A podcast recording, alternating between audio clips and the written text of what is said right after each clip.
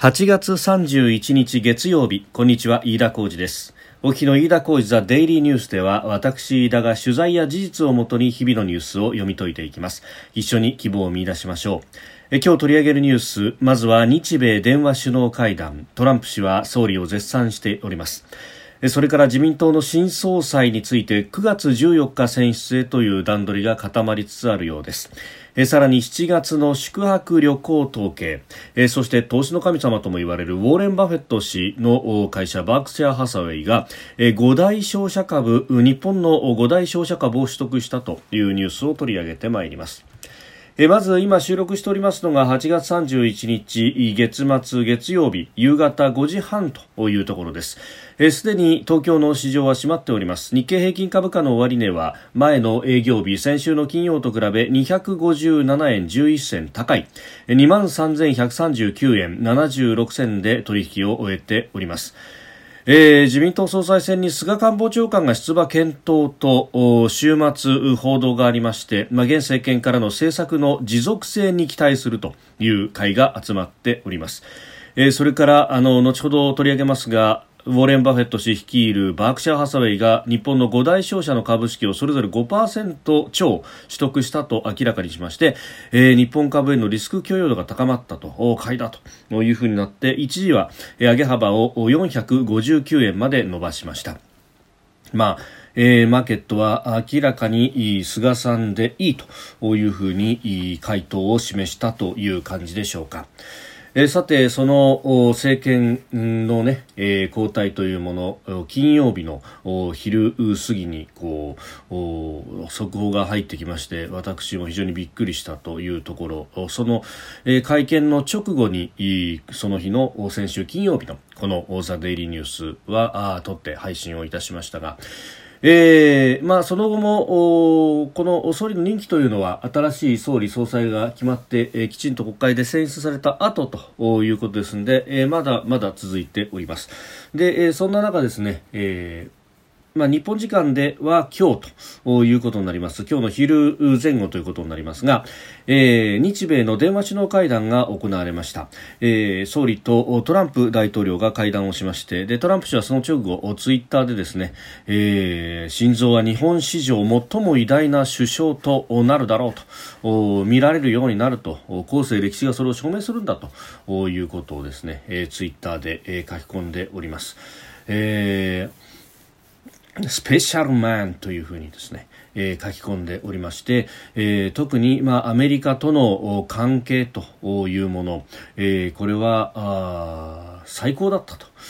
まあ、日米関係を素晴らしい関係にこう導いたあその立役者だというふうに書き込んでおります。まあ、あのこれですね、えー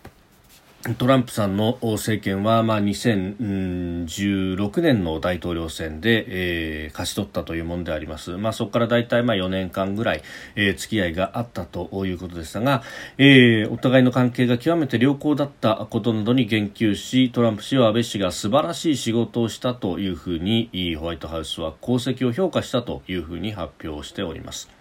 まあ、とかくもう今ですね、足元の日米関係というと、このトランプ、安倍の関係というものが非常に良好だということから、まあ、お互いの指導者の個性に、えー、よって立つものだというようなですね、えー、ことが、あのこれは、えー、左右問わずですね、えー、言われるところなんですが、ここ冷静に見ておかなければいけないのは、あのそもそもですね、えー、この安倍政権というもの、第二次安倍政権が始まった時というのは、アメリカの政権はオバマ政権であったということ、そして、えー、オバマ政権下のアメリカと、そして、えー、直前日本は民主党政権でしたが、その民主党政権下の日本というものは、非常に関係が悪かったと、えー、マイナスからの出発でここまで持ち上げたということをまずは指摘しておかなければならないということであります。まあ、あの右派のポピュリスト同士だから仲がいいんだ今の日米はおかしいんだみたいなことをですね、えー、言い募って、えー、留飲を下げるという向きもあります。まあ、それによってですね日本の政権批判、まあ、あとは、えー、トランプさんもちょこっとディスるという感じの論調でですね、まあ、留飲を下げる方もいらっしゃいますが、え実際問題としてはこの外交に関しての安倍政権のやり方というものは、まあえある意味伝統的な外交のこう価値観にのっとったものであった点と、えー、それからこう原理原則を貫いてきたという点、えー、これは指摘しておかなければいけないしもちろんですね、えー、このリーダー同士の、え、人間関係とフィーリングというものはとってもとっても大事ではありますけれどもそれだけではですね、え、この7年8ヶ月にわたって、え、そしてアメリカでは政権交代もあった中でしかし良好にやってきたというのは、え、リーダーの個性だけではなかったのであろうということは非常に思います。あの思えばオバマ大統領は最初安倍さんのことを非常に、えー、右派右派的で、えー、そして過激で、えー、さらに歴史修正主義的じゃないかというようなあ疑念まで抱いていたというふうにされています、えー、そこからですね、えー、安倍さんは、まああのアジアのダイヤモンド構想というものを、まあえー、外交面では立ち上げて、えー、日本とアメリカオーストラリアさらにインドというところで、えー、価値観を同じくする国々と民主主義法の支配というものを同じくする国々で連携していきましょうという、まあ、あのいわゆる価値観外交というものを推し進めました。で、えー、これがですねこの不安定化しつつあった国際社会においては一つの拠り所になったというところは指摘しておいていいことであろうと思いますしその価値観外交というものを日本がえー、主張をし旗を立て続けたというところが、えー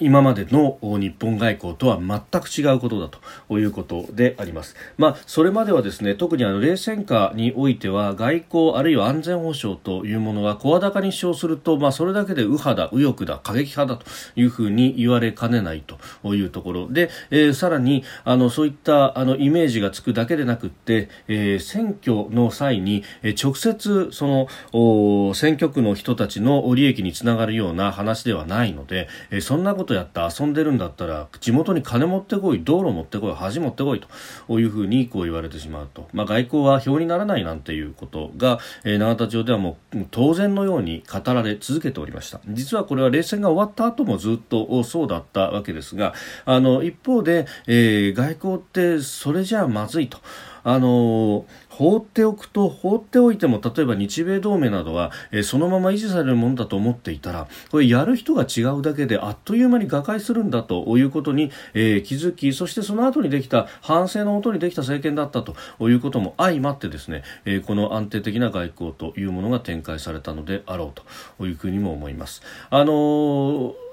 右派だというふうにもともと見られていた、まあ、そういったところで、えー、韓国や中国というところは非常に警戒をしました。ただあの対話のドアは常にオープンなんだとこう言い続けてで、えー、こちらから何か積極的にというか頭を下げてまでのアプローチはしないけれども全全く対話をしないというわけではないというこうスタンスをこれ対中国政策なども貫き続けたというところであの習近平国家主席であっても最終的には、まあ、話ができるところまでこう持っていったと、まあ、この辺はですね、まあ、中国という国あの頭を下げて一歩引くと二歩踏み込んでくるという国に対して、えー、引かずにこう相手と対話をする関係にまで持ってきたということは、えー、これはあの外交として、え非常に素晴らしかったんじゃないかと思います。そしてこの打ち立てた価値観外交というところこれあのまあ、ある意味、欧米の列強の人たちも誰一人反対ができないという、えー、ロジックでもあります、えー、民主主義、法の支配、まあ、こういったことは非常に大事であると。で、えー、人権というもの、そしてさらに、あの、台頭しつつある中国というものを念頭に考えると、えー、このロジックが中国は最も痛いと、え、その上国際的なま価値観普遍的な価値観というものをを旗印にしてますんでおいそれと反対もできないと。いうものであります。これをこう旗印に掲げてい、えー、く。でここに関してはブレず妥協せずダブルスタンダードをせずということでこうやっていくということが非常に大事になってくるだろうと、まあ、今後のこう次の政権が誰になろうともですね、えー、そういったところは大事になるしこれをこう打ち立てた、えー、ということ。国際協調主義と価値観外交というもの、まあ、これは今後日本がどう生きていくかという意味においても大きいというふうに思います。あの国際政治学者の篠田秀明さんが、えー、現代ビジネスの論考で書いていたと思いますがこの価値観外交と日本が今までであれば弱小な敗戦国だった時代そしてその後経済的にはぐーんと伸びたけれどもあの海外からこう叩かれるということを嫌って、まあ、静かにしていた、えー、高度経済成長期以後の経済大国日本という時代。で、えー、そこからあの冷戦が終わりで、えー、アジアでは中国が台頭しアメリカの力が相対的に、えー、少し落ちていたようにも見えるとバランスが少し変わりつつあるところで、えー、価値観と普遍的な価値観という軸足をきちっと作ってそれを他の国にも提案し賛同する国を増やしていくと。あのこれがこのこれから先日本が米中の狭間にありながら、えー、生きていく道、え大きな旗であろうと思います、まあ、誰がなってもここは引き継いでいっていただきたいと。こういった、えー、政策論争、えー、もっと言うと、まあ、あの政局ではないところでの、えー、議論というものが、えー、この先出てくるといいなというふうに非常に思います。さあそして、えー、ポスト安倍、え、新しい総裁でありますが、え、9月14日選出の方向ということが出てきました、えー、自民党の幹部が明らかにしたということですが、まあ、これもうなんかリークによってこれがと規定路線に近くなってきています。9月8日火曜日に告示そして9月14日月曜日だから丸々1週間空いて両院議員総会を開いて投開票を行うという段取りで固まったことを明らかにしました。でその後16日に臨時国会を開きまして総理を指名すると。でこの臨時国会会期は18日までとしたいという意向も記者団に示したということであります。まあ、あの短期で、え、終わらせるよということで、えーまあ、まずはこの臨時国会はあ指名のみというふうになりますが、まあ、あの日程としてはこれ新しい総理総裁が決まりそして、まあ、新しいフレッシュな顔ぶれということになると、まあ、あの組閣がどういった形になるか総理が誰になるかにもよりますけれども、まあ、一般的には新しい政権ができれば少し支持率は上がるだろうというふうにも言われておりますので、まあ、そこで、えー、コロナの感染状況にもよりますが、えー、一気に解散に打って出るのかということが永田町では、えー、解散風というのもだいぶ吹いてきております。まあ一説にはですね、この臨時国会で、えー、すぐに解散を打って、えー、そうすると10月の終わり頃には、えー、投開票日を迎えるというスケジューリングができるんじゃないかということを言う人もいます。まあそうすると11月3日に予定されているアメリカ大統領選の前というところで、えー、日本の選挙を終えることができると。えー、そうすると、まあ、そのアメリカ大統領選の後に、えー、G7 サミットが、えー、開かれるというようなことも、えー、言われておりますが、まあ、そこを民意の追い風も受けた形で、えー、新しい総理が行くお披露目の場というようなことにもなるのかなんていうことがすで、えー、にささやかれております。でその総裁選についてはですね菅官房長官は今日の記者会見の中で、え政府としての見解を申し上げる場だ私自身の件を含めて総裁選についてはコメントを控えるというふうに語ったということであります。まあ、ただ、えー、大方の流れが主要派閥えー、菅さんで一本化かというところになってきました。あの自民党の二階幹事長はですねこういった時にこう流れを作るのが非常にうまいと、えー、今回もですね週末の間に菅さんが二階さんのところを訪れて、えー、出馬の意向を話した。えー、それを菅さんはあごめんなさい二階さんは、まあ、頑張ってほしいというふうに激励もしたとで派閥全体も固まったというようなことがですねポロポロポロと週末に漏れてきまして、えー、そして二階派今日の幹部会合で、えー、総裁選立候補の菅官房長官を支持するという方針を固めたということです。で負けじと麻生さん、えー、麻生派もですね、えー、菅さんを支持するという方針を固めたということです。関係者が明らかにしたということなんですが、まあ、麻生派にはですね河野太郎防衛大臣が、えー、所属をしております。で、えー、河野さんが出馬するかどうかということも、まあ、取り沙汰されてはおりますけれども、まあ、こういう方針が出てきたということは、まあ、それに先手を打ってまあ、出るんだったらまあ構わないと、まあ、麻生さんご自身もですね、えー、派閥の方針に反してあるいはもう、えー、一匹狼のような感じで、えー、自ら支持者を集めて、えー、推薦人を集めて、えー、総裁選にチャレンジしたと。いうことは何度もある方ですので、えー、チャレンジするのはいいけれども派閥としては支持しないと。いうですね、えー、方針を出したということであります、えー、麻生派二階派がこう菅さんに乗ってきたと。またあの竹下渉さんのところ今は竹下派ですが、えーまあ、かつての平成権と呼ばれるですね、まあ、あ田中派あるいは竹下昇さんの竹下派から、えー、流れを組むというところも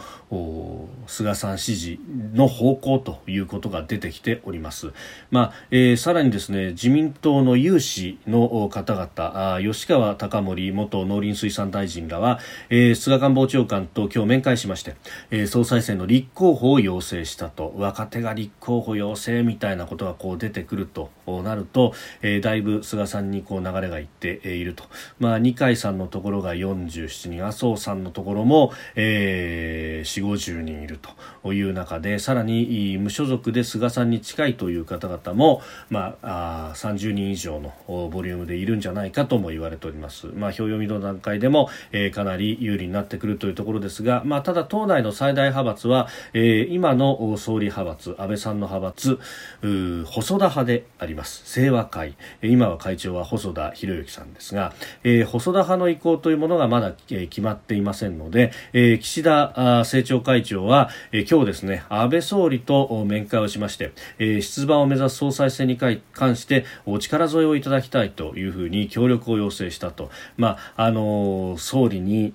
協力要請をして、まあ、総理の一声でえ、えー、細田派をまとめてほしいということを訴えたということです。えー、ことさようにですね安倍さん一つキャスティングボートを握るのかという形になってきました。あの普通はですね退任していく総理大臣というものは、まあ、基本的にはですね、えー、支持率が低迷していってで選挙に負けたりなんかして影響力をそがれた状態で辞めていくというのが常道だったんですが今回のこの安倍さんの退任というものは、まあ、一部にはですね、えー、また投げ出したというような、えー、投げ出し癖があるんだというようなですね批判をする向きもありましたがただ、えー、世論はそうは見ていないということが、えー、世論調査によっても明らかです。退任を受けて共同通信とですね日経テレビ東京が、えー、この週末に、えー、世論調査を行っております。で、えー、安倍内閣の支持率がですね共同通信は前回の調査から20.9ポイント増の56.9%、えー、日経テレビ東京もですね前回調査7月から12ポイント上昇の55%ということでジャンプアップしております。あの特に共同の調査はですね、えー、前回その前の週末の8月22日23日に行ってましたんで、えー、だから直近この1週間この退任の会見というものだけで、えー、一気に20ポイント上乗せということになりました。まあこれだけですね、えー、支持を集めるということになるとこれあのー、今後の、えー、誰を後継にするのかっていう安倍さんの意向というものが非常に、えー、ポイントとなってくると、まあ、これだけ支持率の高くなってた、まあ、総理大臣、えー、現職引く引くところですけれども現職の総理、えー、ということになると、まあ、その意向というのは全く無視はできないと全く無視すると結局、えー、世論に逆らっちゃうことになるのかというところにもなります。まあ、あの世論のお墨付きがある意味ついているというふうにも、え、言えるのかもしれませんが、まあ、そうすると、まあ、ここの細田派の票というものをめぐって、えー、有力候補たちが、えーまあ、あ安倍詣をするというようなことになってくるのかもしれません。あのまあ、細田派内も人が全くいないというわけではなくて下村博文、えー、さん、えー、ですとかあるいは稲田朋美さんなどが、まあ、意欲は見せているというところなんですけれども、まあ、派閥全体としての意思決定というものはまだされていませんしそこまでのこう大きな流れには今のところなっていないということであります。さあそして、えー、国内の政策、まあ、経済政策についてですけれども7月の宿泊者の数というものが出てきました観光庁が今日発表した7月の宿泊旅行統計の一時速報によりますと、国内の旅館ホテルに泊まった人は前の年の同じ月と比べて56.4%減、延べ2万、2258万人泊だったということが発表されております。まああのこれですね、えー、報じるときに、まあ、よく出てくる見出しが、まあ、これ前年同期56%減だったので、えー、GoTo 効果は限定的という見出しが立つことが多いと、えー、思うんですけれどもこれはあのー、まあ、7月の終わりにまず GoTo キャンペーンが、えー、始まったということで対象期間が短かったというのが一つあります、まあ、7月の終わりも何もですね、えー、本当、えー、後半の後半どころか3分の1ぐらいしか、えー、GoTo キャンペーンは、えー、なかったということですんで、まあ、そう考えるとですね、えー、逆にそのぐらいでも、えー、少し持ち直したのかというようなところで、えー、あればですねこれ全く効果がなかったみたいな見出しはどうかと思います。というのも、まあ、前年同月比で見るとですねこの、あのー56.4%減ということになります。まあ、当然、平時の段階の去年の7月と、まあ、あコロナがあまだまだ感染が広がっているという段階の、まあ、今年7月で、えー、単純に比較はできないだろうということはあるんですが、まあ、それとてですね例えば全体では56.4%減だったんですけれども、えー、これ外国人がもうほとんど入ってきていないということで、えー、日本人と外国人で分けると、えー、外国人が、えー、32万人泊。で、えー、97.0%減、えー、一方で日本人はですね、えー、45.7%減の2万2226万人泊というふうになってております。まああのじゃあ前月と数字だけで比較すると、えー、前月6月はですね1406万人泊ということなので、えー、前月と比べてまあ800万人泊余り、えー、上乗せはしていると。まあこれ東京を除外した GoTo キャンペーンが、えー、月の後半というか後ろ3分の1だけ効いているという状況で、まあこここのぐらい、えー、上乗せがあってったということですので、まあ、その辺政治の分析をしなければいけないとは思いますが、えー、ただ、まあ、ある程度こう持ち上げた効果というのは、まあ、これあの数字をですねあの見出しあるいはこうイメージだけではなくて細かく見ていく必要があるんじゃないかなと思います、まあ、特にですね日本人と外国人の切り分けぐらいはしたらどうだというふうに思います。まあ、もともとこの日本の旅行産業というものは、まあ、あのインバウンド、インバウンドということが非常にもてはやされてもおりましたし実際そこへの期待というものも大きかった、えー、わけですがあのことこの宿泊者あとの伸びと数というものを見ると、まあ、日本人の比率というものが、まあ、徐々にですね外国人比率高まってはきてましたけれども、えー、日本人の比率が非常に多かったということもあります。まあ、大体ですね例えば去年の、えー、8月の時期で、えー、日本人が5370万泊万人泊余りだったのに対して、えー、外国人およそ1000、万、え、人泊と。いうことですので、まあ、あの5対1ぐらいの割合で、えー、日本人の方が、まあ、白数としては圧倒的に多いと、まあ、ただですね、えー、使うお金の額ということでいうとこのあの、ね、日本人の白数の中には、まあ、ビジネス出張だったりとか、えー、あるいは、まあ、本当行って泊まってすぐに帰るみたいな、えー、形の宿泊も全部含まれますので、まあ、そうすると1回の旅行で、え、消費する額というところでは1人当たりをこう換算すると当然外国人の方が多いということにはなったので、まあ、そこの掘り起こしというものが、え、政策的に期待されたという部分も、え、ありました、まあえ、ただそもそも業界全体としてはまず日本人の日本旅行というものが、えー、ベースとしてあった、まあ、今回はそこの部分まで傷んでしまったのでこれをどう立て直すかというのが非常に政策課題となっております。その部分でですね、えー、これあのもう少し数字は精査した方がいいだろうと。で特に GoTo トラベルに関しては統計に反映されるのは8月分からだろうと観光庁の当局者は話していますし、まあ、その上東京が8月も除外されたままということを考えると、えー、どこまで数字の効果があったのか、まあ、詳しい分析とそして、えー、この旅行に関連して、えー、コロナにかかるとあるいは感染が蔓延するということがあるのかないのか、えー、新しい形の旅行の在り方というのはどうしたらいいのか、えー、というところも合わせて、えー精査が必要だと思いますし、えー、その調査結果というものが出てきますとそれに応じて新たな手を打っていくと、えー、ここはあの失敗したからすぐに取り下げるというよりは、えー、検証した上でより良いものを求めていくというふうにしていくべきなんであろうと思います。えー、そして、えー、短く一つウォーレンバ・バフェット氏日本の未来に参画というふうにコメントをして、えー、バークシャー・ハサウェイという会社が伊藤忠商事など5大商社の株を買ったということです。まあもともと割安圏にあると。日本株は割安で手頃だということで、えー、照準を当てたという可能性もあるそうであります。またあのバークシャー・ハサウェイというところも、まあ、いろんな事業会社持ってて保険だとかエネルギーだとか金属加工だとかですね、まあ、ある意味えーまあ、いろんな会社の集合体みたいになってますんでいろんな仕事をしているという意味では商社とのシナジー効果もあるんじゃないかということも言われております。